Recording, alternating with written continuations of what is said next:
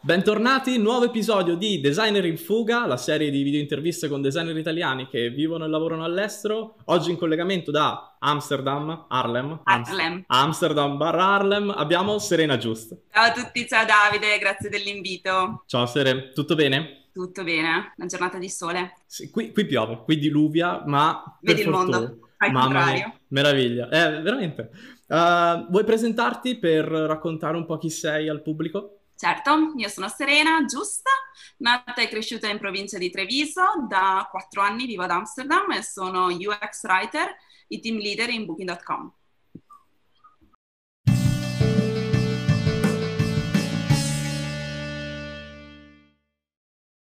Sere, tu fai un lavoro che è la UX writer, Yes. che però, spiegato tipo ai miei genitori, che cos'è lo UX writer? Allora, io scrivo tutte quelle parole che nessuno legge, che sono le parole che ci sono nelle interfacce web, nel mobile, nelle app, quindi tutti i menu di navigazione, le call to action, quindi i bottoni, FIQ per esempio, ma anche le policy, eh, tutte quelle interazioni che noi abbiamo nei, nei nostri dispositivi e che aiutano l'utente a navigare. Io dieci anni fa non pensavo minimamente di diventare uno UX designer perché non sapevo neanche che cosa fosse uno, uno, UX designer. Quando è che tu a un certo punto della tua vita hai detto ok, io sarò una UX writer? Se è scapitato. No, non è capitato perché quando ho iniziato a studiare io non esisteva. Come tante delle cose che ho fatto poi di lavoro anche prima, ho imparato per strada, strada facendo. Io nasco come marchettara più che altro. Ho studiato scienze e tecnologie multimediali, mi sono appassionata di social e di blogging, ho iniziato a fare quello e ho fatto un master in HFAR, in Digital Economics e poi sono partita per Trivago che aveva una posizione aperta come blogger relation, che anche quello era un, un ruolo abbastanza nuovo nel 2013.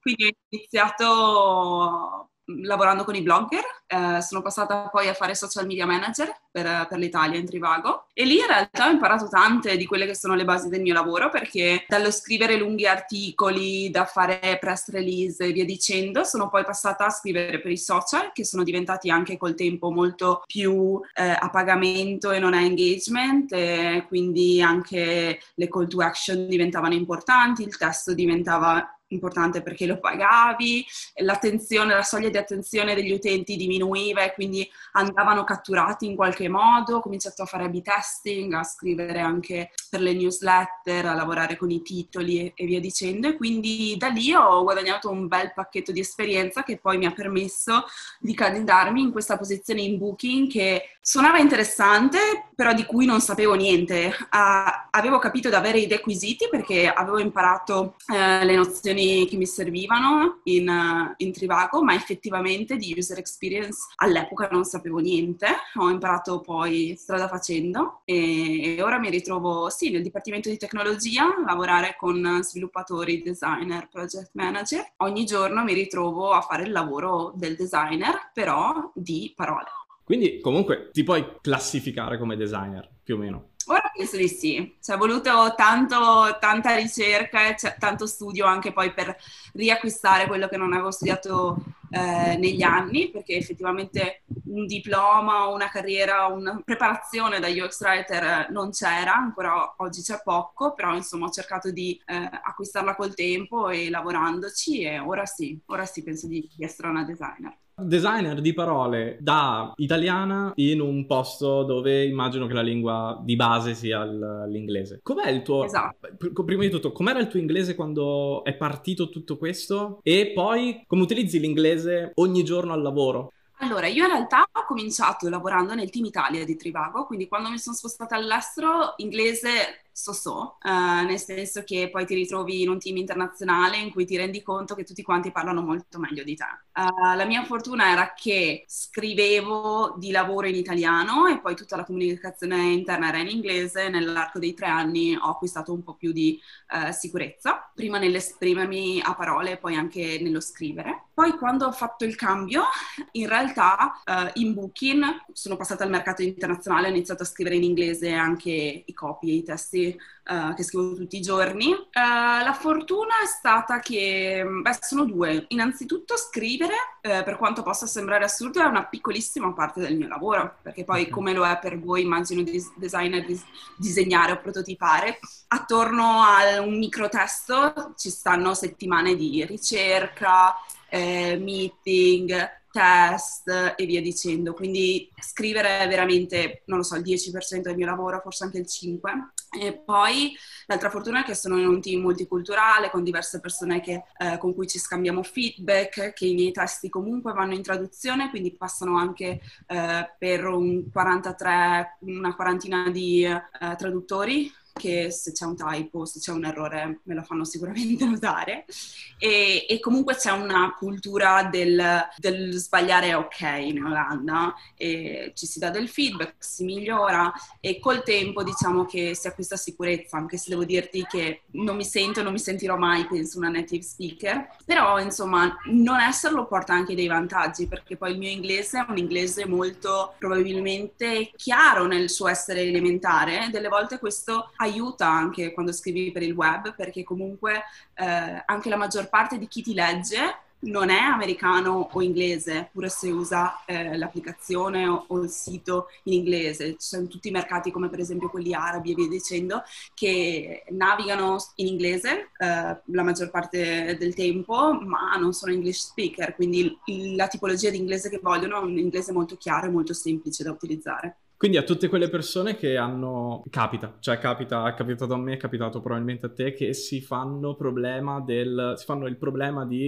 il mio inglese però non è... vorrei sapere l'inglese bene come lo so, come so l'italiano, che è impossibile probabilmente. Tu consigli comunque di uscire e fare una almeno provare di avere una carriera all'estero nonostante l'inglese zoppichi un po'? Assolutamente sì, perché alla fine se il problema non se lo fa l'azienda, perché dobbiamo farcelo noi? Nel senso, se ti dà la possibilità di iniziare, eh, ben. Tante tante aziende puntano ad avere team multiculturali perché è comunque un gran vantaggio e quindi quelle aziende sono quelle su cui puntare. Se proprio eh, l'inglese non è a un buon livello, magari puntare su quelle aziende che hanno team italiani all'interno dell'azienda eh, straniera, che è un buon compromesso. Io stavo pensando che dieci anni fa anche 5 forse. Ti sapevi cosa era lo UX Writer? Io credo che il mondo non sapesse cosa fosse lo UX Writer dieci anni fa. No. Tra dieci anni, secondo te, dove, dove vedi Serena tra, tra, dieci anni? La strada che ti sei prefissata è voglio continuare in questo campo oppure credi che ci sia una, un'evoluzione naturale del tuo ruolo o comunque cosa, cosa vorresti che succedesse nel futuro? Che il ruolo sicuramente evolverà molto, credo che richiederà molte più competenze anche di, di design, credo che sempre più uh, gli UX writer diventeranno veri e propri content designer, quindi con anche possibilità di prototipare, di essere uh, ancora più integrati all'interno del team. Uh, lato mio non lo so, ti dirò, io ho cambiato talmente tante volte che non credo di essere fatta per stare in un ruolo. Uh, ultimamente mi piace molto anche product design e interior design, quindi avere un po' più a che fare con cose materiali, quindi completamente diverse. Non escludo uh, di prendermi del tempo anche per studiare un po' di più questo settore qui, quindi mm, non lo so dove mi porterà. Anche il branding è un settore che mi, mi appassiona molto, quindi sì, credo di essere fatta per cambiare poi. Invece per tutti quei, uh, per tutti quei ragazzi o ragazze che ci stanno seguendo e si stanno dicendo cavolo, non sapevo dello UX Writer oppure sapevo talmente poco e sono curioso. Uh, prima di tutto, esistono corsi per diventare UX Writer? E poi consiglieresti di diventare UX Writer a chi magari come te non conosceva così tanto il design prima? Allora, sì e sì, ci sono dei corsi, sono non eh, super approfonditi come sono in ambito design, quindi le strade sono due, o fare corsi per UX writer e cercare di lavorare con piccole aziende, crearsi un portfolio e lanciarsi poi sul mercato, oppure secondo me fare proprio un corso di UX design sapendo di entrarci con un occhio rivolto ai contenuti e uscirci con un portfolio mirato alla parte di content, che è secondo me una buona opzione, perché poi, soprattutto se si ha un background di marketing e copywriting, la parte di user experience manca e, ed è importante da acquisire. Quindi quelle sono un po' le, le due strade, secondo me. C'è lavoro, eh, secondo me, molto in Europa e possibilità uh, di crescere in questo ruolo. In Italia ancora pochino, qualcosa si vede, secondo me c'è molta possibilità per chi vuole fare consulenza in questo settore, che siamo veramente, veramente pochi in Italia, e, però ce n'è tanto bisogno in tutte le realtà di tutte le dimensioni. Te quando sei arrivata ad Amsterdam, come, che, che, città hai trovato? Ti è piaciuta subito? Non ti è piaciuta? Allora, Amsterdam non era nei miei piani. Uh, perché? Perché parlo diverse lingue, uh, ma non l'olandese, quindi sicuramente ho detto francese, spagnolo, tedesco, perché finire in Olanda trovavo che non avesse alcun senso. Ci sono andata per Booking, perché mi sembrava una buona occasione, un po' in linea anche con il mio percorso di studi, eh, non con l'idea di restarci. Eh, prima impressione non mi è piaciuta, ad oggi devo dirti che mi piace molto, eh, quindi ha cambiato tutto il mio punto di vista. Eh, perché? Perché è una città viva, una città vivibile, ci sono dei belli orari di lavoro, quindi si lavora più o meno dalle 10 alle 5 che è un part time per Milano. Eh, poi che dirti, si gira in bici, quindi è molto piccola, è vicino comunque al mare, anche se non è il nostro mare. Eh, quindi ha molti vantaggi che non ho trovato in altre capitali. E si parla inglese, perché poi qui l'olandese non serve, mentre in Germania, quando ho vissuto in Germania, pur essendo comunque una città grande e pur loro parlando molto bene inglese, in realtà quando tu vai in un, in un ufficio pubblico, quando ti arriva una lettera a casa, eh, il tedesco serve, mentre in Olanda veramente qui pochissimi di noi, anche dopo tanti anni, hanno imparato l'olandese. Chi l'ha imparato è perché magari ha fatto figli o famiglia. Quindi è sicuramente un'alternativa a Londra.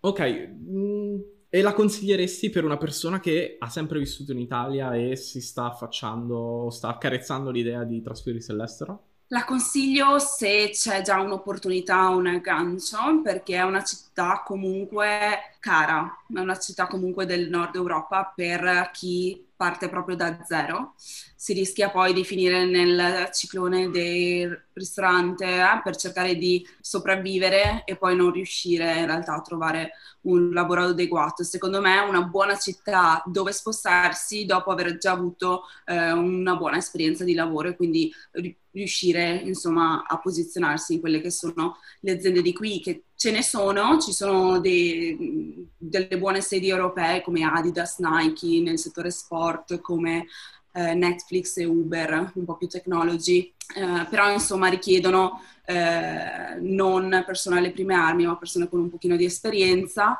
e ci sono anche tante agenzie, eh, boutique agenzie, eh, agenzie pubblicitarie molto, molto rinomate, molto famose qui, quindi c'è anche un bel giro eh, fuori dalle corporate. Parlando con Stefano De Rosa da Londra, lui mi diceva che comunque è facile passare da un'azienda all'altra perché le aziende sono sempre lì a cercare di convincerti per andare a lavorare loro, perché se c'è del talento l'azienda va a cercare il talento in questo caso nel campo del design. Vale anche per Amsterdam oppure è un po' più difficile cercare questo ricambio e quindi passare da un lavoro a un altro?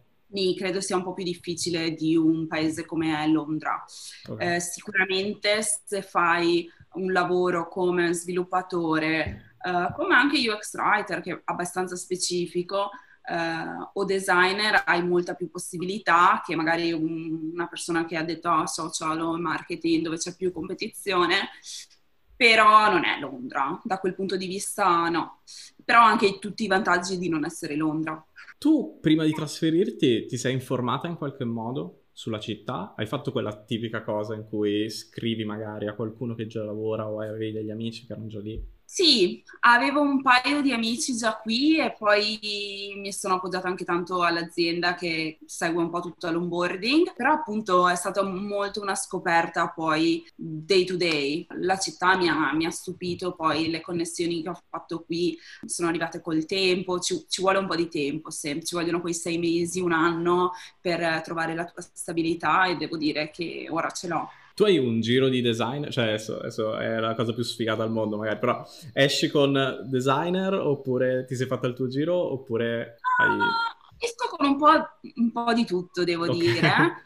Molti expat, molti expat, sì, però di diverse funzioni, ruoli, okay. eccetera. Diciamo che, per esempio, è molto più facile per me uh, uscire ed incontrare persone che vengono dal mondo corporate piuttosto che le persone che vengono dal mondo di agenzia, quindi ancora quella distinzione abbastanza forte, okay. tra virgolette, nel senso che non conosco tante persone in quel mondo lì, che mi piacerebbe, però non strettamente design. Vado a qualche meetup, vado a qualche incontro, soprattutto con la comunità di uh, UX Writer eh, che è ancora piccolina, abbiamo fatto due o tre meetup, però sì, non esclusivamente, diciamo. È anche bello contaminarsi con, uh, con altri ruoli, altre aziende. Ma invece eh, Amsterdam è viva come per, per un designer? Eh, ci, ci, sono meetup, ci sono conferenze? Ho un ricordo di parecchie conferenze, poi magari mi... Sì, ce ne sono parecchie, lato tech ce ne sono davvero tante, non esclusivamente design, ce ne sono anche esclusivamente design, però devo dire che in generale c'è, c'è abbastanza vita. Ultimamente, lato Covid, eccetera, un po' più tranquillo, molto si è spostato online, però Uh, sicuramente è una città interessante. E poi per chi come me poi ama il design in tutto, uh, a tutto tondo, la città è design puro, qualsiasi negozio ha un design molto particolare, qualsiasi ristorante ha una sua peculiarità, quindi il design è ovunque ti giri, ogni finestra aperta, perché poi qui non mettono mai le tende, eh, è un'opportunità di design. Eh, io ti dico, poche volte ho avuto, guardando una città, visitando una città, poche volte ho avuto questa sensazione di dire, cavolo, io ci vivrei. Amsterdam è una di queste città e credo che la, l'illuminazione sia arrivata a un certo punto stavamo camminando e c'era quest'uomo con la poltrona sull'uscio di casa che si stava leggendo un libro con il sole che lo stava riscaldando leggermente, lui c'era questo calice di vino lì, era, mi sembrava la persona più rilassata e più in pace con se stessa al mondo, cavolo, l'ho guardato e ho detto, ah cavolo, sono proprio geloso, mi piacerebbe vivere in questa città.